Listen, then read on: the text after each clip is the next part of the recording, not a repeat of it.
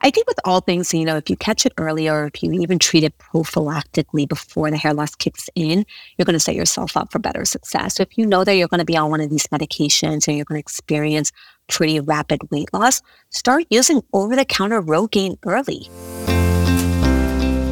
Welcome to the Skin Real, your guide to all things skincare, skin health, beauty, and more, curated by dermatologists and true skin experts. I'm your host, Dr. Mary Alice Mina. I'm a double board certified dermatologist and dermatologic surgeon with over a decade of clinical experience. If you're looking for real, practical, unhyped skincare guidance and expertise, or you just think the skin is really cool, then you're in the right spot. I'm so glad you've tuned in to the Skin Real. Now let's dive in because this is how dermatologists talk skin.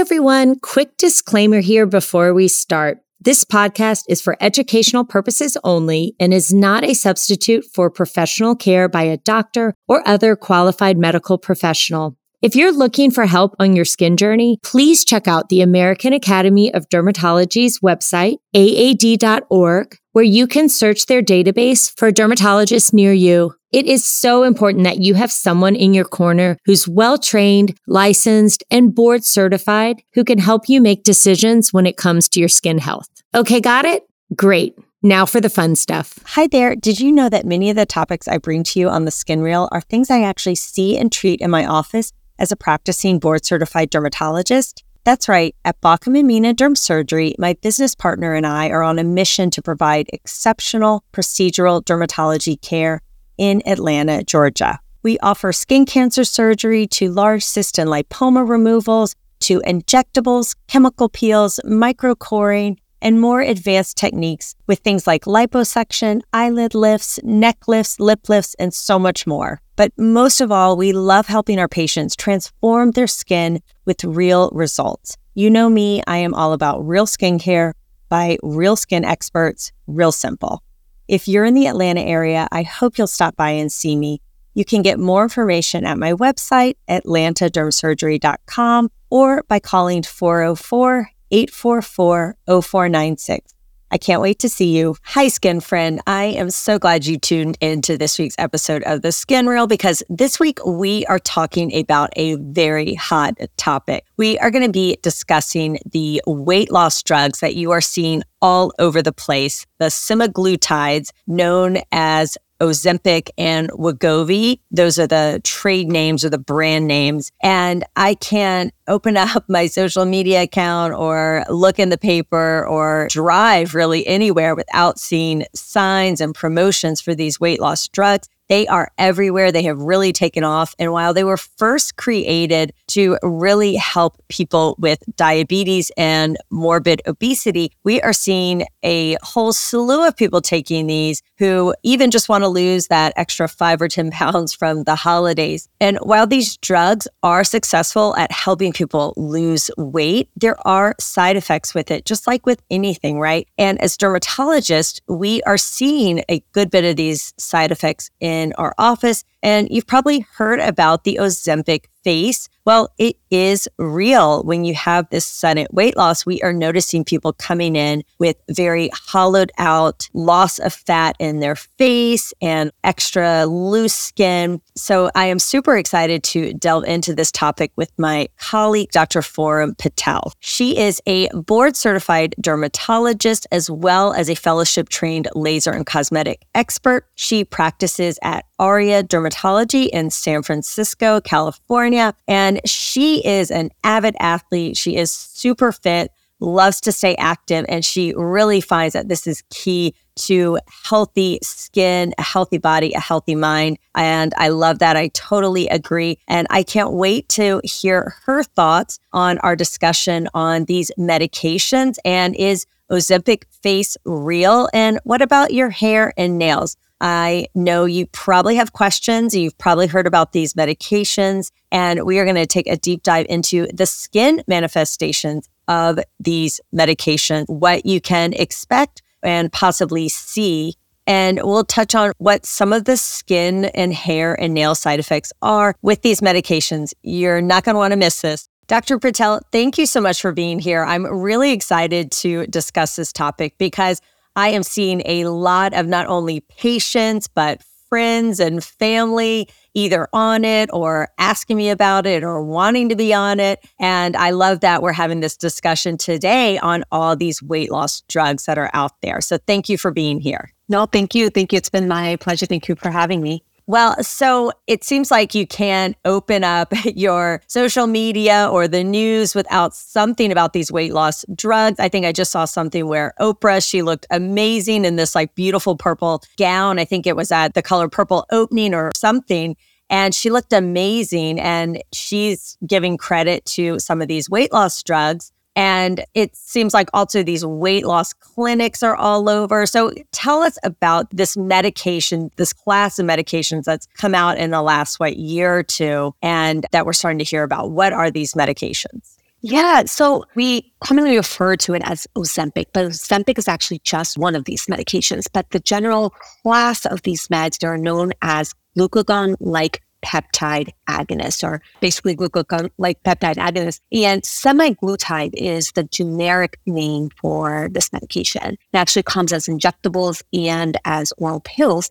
But it's the injectables that have really kind of taken off and become super popular for potentially weight loss. And traditionally, we think of them as anti-diabetes medications. And that's where Ozempic came from. It was first FDA approved for type 2 diabetes, but since then, its cousin, Wegovy, came out, and that one's actually FDA approved for weight loss. So I think there's a lot of miscommunication about who's actually eligible for these drugs and what they should be used for. But yes, they did first originate as diabetes medications. Yeah, it's so interesting because I thought that that's what they were for, but then I'm seeing all these people coming in on it for weight loss. And to be honest, some of them don't look like they have that much weight to lose. And heck, I want to lose five pounds. Should I be taking Wegovy, right? So it seems like what is the criteria for administering these and, and we're dermatologists so i don't personally prescribe this no i, I don't prescribe it as, as a uh, physician but it is fda approved for type 2 diabetes and obesity and obesity is you know a bmi over 30 but if you are overweight, which means BMI over 27 and have at least one weight related comorbidity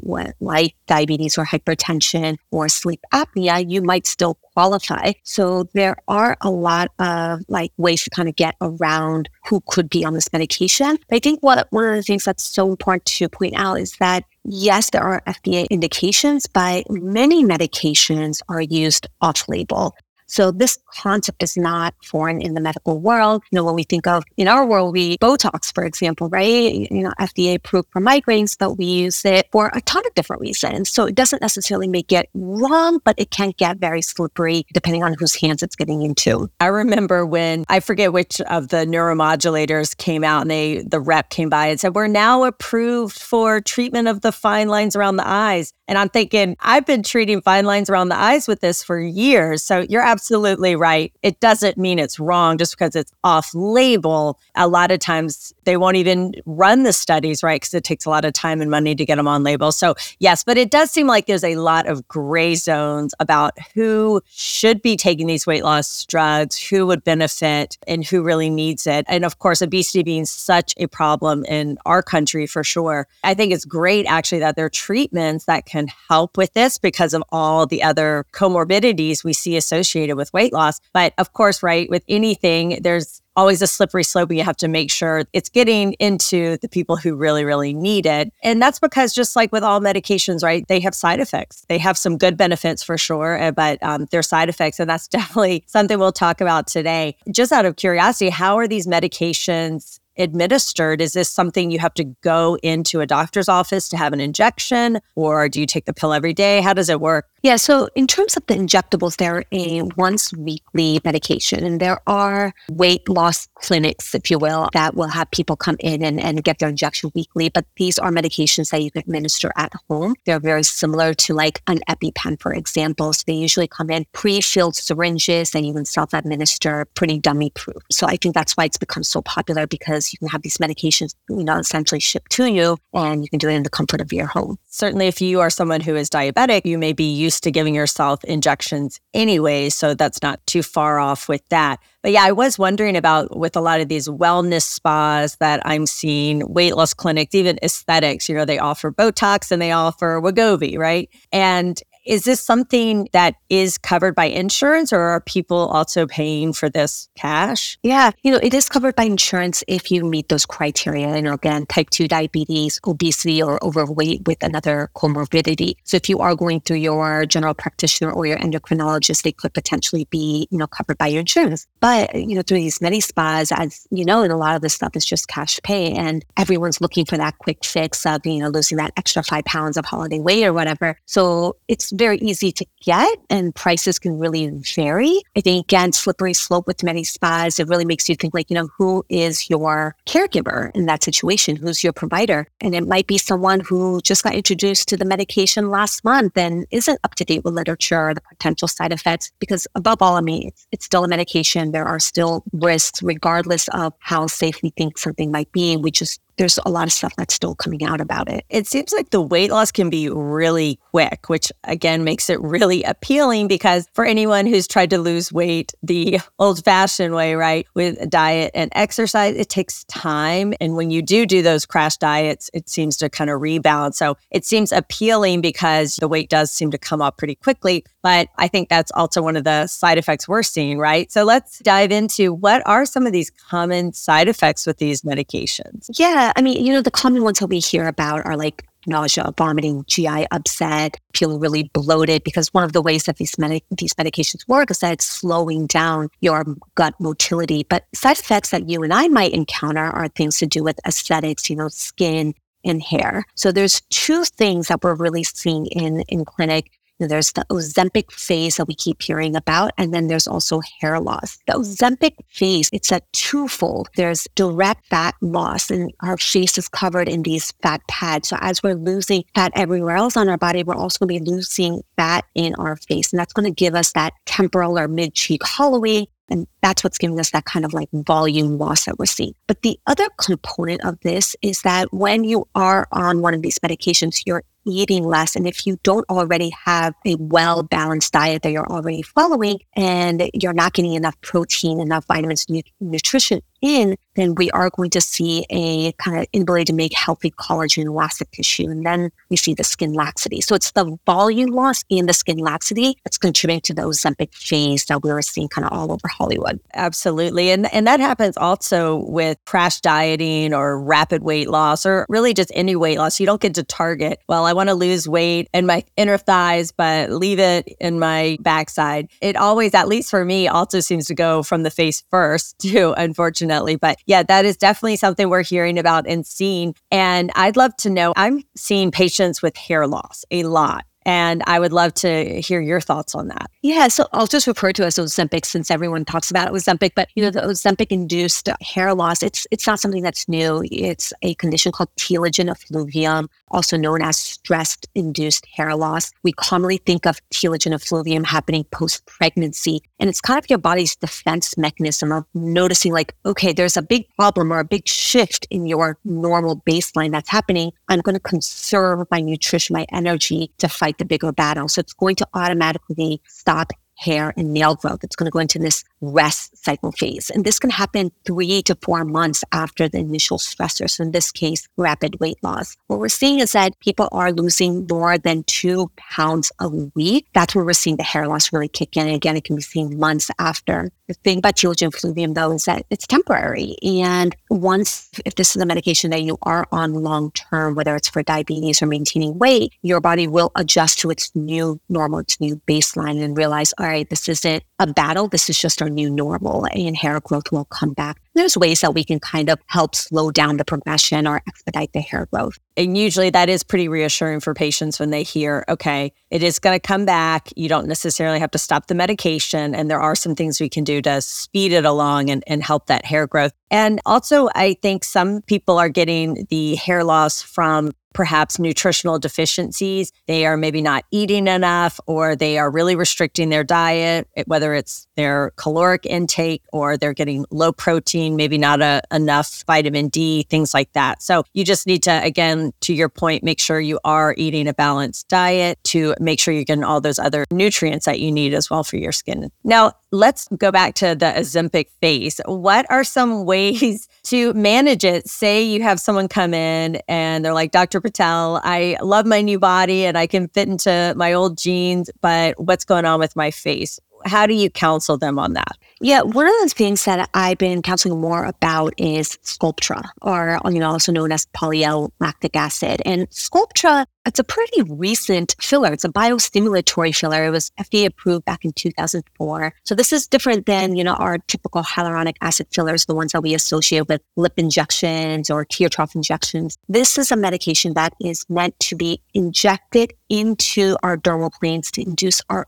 own collagen production. So this is a way to kind of recreate natural volume. What I find Sculptra to be so unique about is that, you know, it was first used for HIV patients back in the 90s. HIV was being associated with this very classic lipoatrophy where patients would get pretty dramatic temporal hollowing. And, you know, when, when someone who had HIV, it was almost like you could pinpoint them out of a crowd. So this stigma was really sticking around. So Sculptra was a way to rebuild that volume, not have that stigma associated with it. And, you know, something that we saw in the 90s being HIV, and now we're seeing in 2020s as, as Ozempic face. And, but the concept there is the same, you know, this rapid fat loss and a way to kind of regain that volume. So Sculptra, I think is going to be a big, big component for patients who are going you know, on Ozempic or, or these semaglutide medications. I feel like I'm an evangelist for Sculptra. I am just so all on board. I love it. I think it's just such a great treatment for people looking to maintain their collagen and, and volumize in a super natural way as sort of the pendulum swings back from that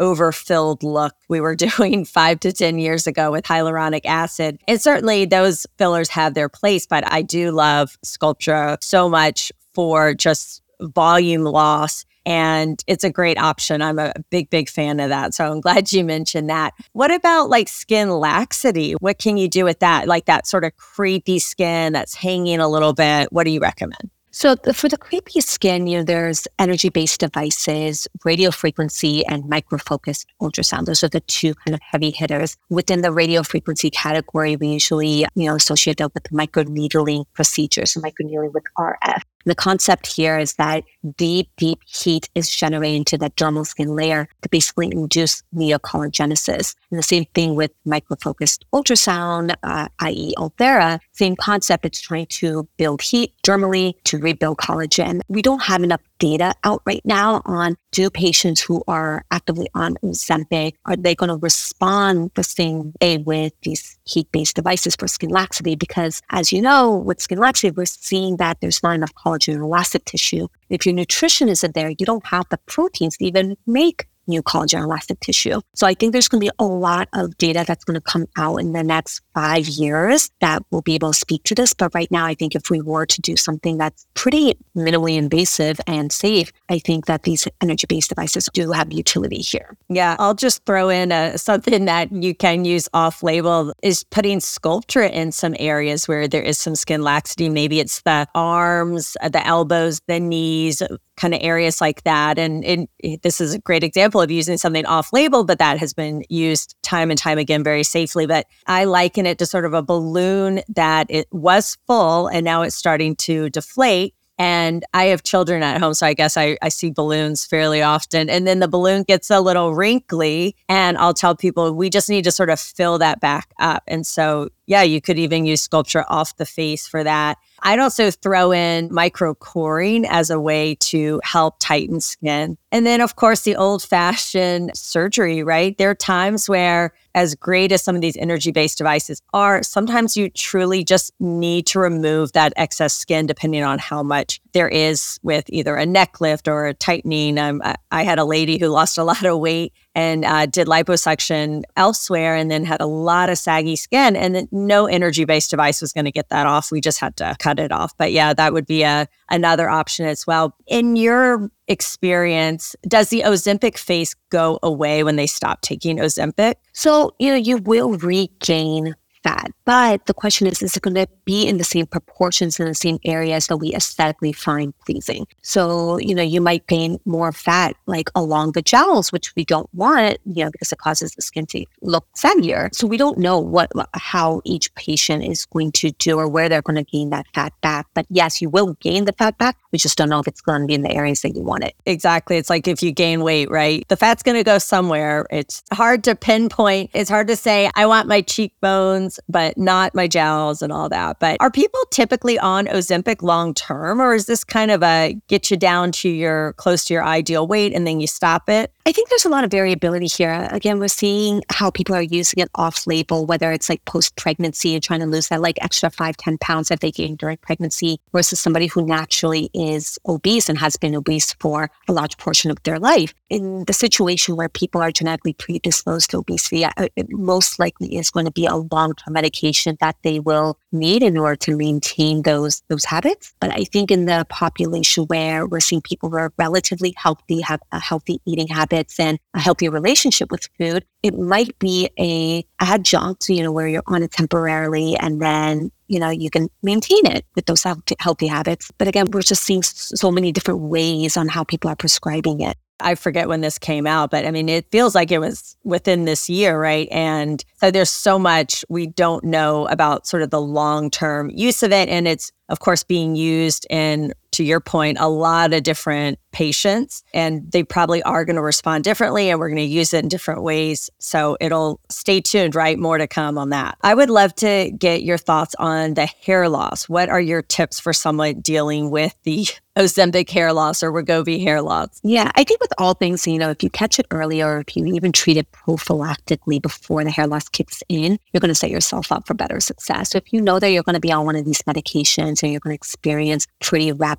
weight loss, start using over the counter Rogaine early keep that hair growth going. So as you're losing weight, those hair follicles are still kind of regaining that growth. In terms of like oral medications, there's oral minoxidil that has been all the rage over the past two, three years, ever since that New York Times article. So that's also a really good adjunct to increase hair growth. Ultimately, it really just depends on what someone's priorities are. So, you know, for someone, their weight loss might be more important to them than losing hair, and that's okay. But there are oral and topical Rogaine that might be really beneficial in those situations. The people I've seen who were on these medications and experienced the hair loss, they were also postmenopausal women who were having hair thinning in general. And so it was a great time to talk about what the other options are just to help with their overall hair thinning um, that was not even related to the medications that they were taking. So, yeah, I mean, another great reason to check in with your dermatologist and get an evaluation. And I love the preventative steps you're recommending. If you know you're going to be on it, how can you take some steps to maybe mitigate some of those side effects? And we haven't talked about this before, but I know if you're a dermatologist, I bet you recommend vitamin A creams at night. And I would say that's another great one to start on, especially if you're thinking about using these medications. I'm talking about things like retinol, retinoids, right? That can boost your collagen too and just kind of help prime your skin for the weight loss that's coming. And of course, sunscreen, right? I don't think I can do a podcast episode without mentioning sunscreen, right? now, I would love to just hear your thoughts on, so we're kind of like joking too, but it's a good segue, right? With sun protection and using a, a retinol, retinoid. But what are some maybe alternatives for weight loss beyond these drugs that will maybe help prevent some of these side effects or that someone should be doing just in general to, that will also benefit their skin. Cause I find I'm reading all the time. I mean, we all know exercise is great and eating healthy is great, right? But now there's studies showing that actually it can help increase the thickness of your dermis, which is presumably your collagen, right? So I'd love to get your thoughts on that. You're absolutely right. I mean, ultimately, having a baseline healthy lifestyle is going to set you up for better success, regardless if you're going on these medications or not. And we know from like a skin and hair perspective, things like the Mediterranean diet, you know, we, we just age better. So I think if someone is considering potentially trying these weight loss medications, even to lose like five or 10 pounds, having those, those healthy lifestyle practices already in place is going to set them up for success. Yeah, absolutely. And for a lot of people, they may not be on this drug for all that long, right? So you got to maintain that healthy lifestyle or, or, establish that healthy lifestyle so that when you get off the medication, your weight doesn't bounce right back because we know that that's certainly not healthy. You're going to have a lot of inflammation with yo yo dieting and, and weight loss, and that's not going to help your skin either.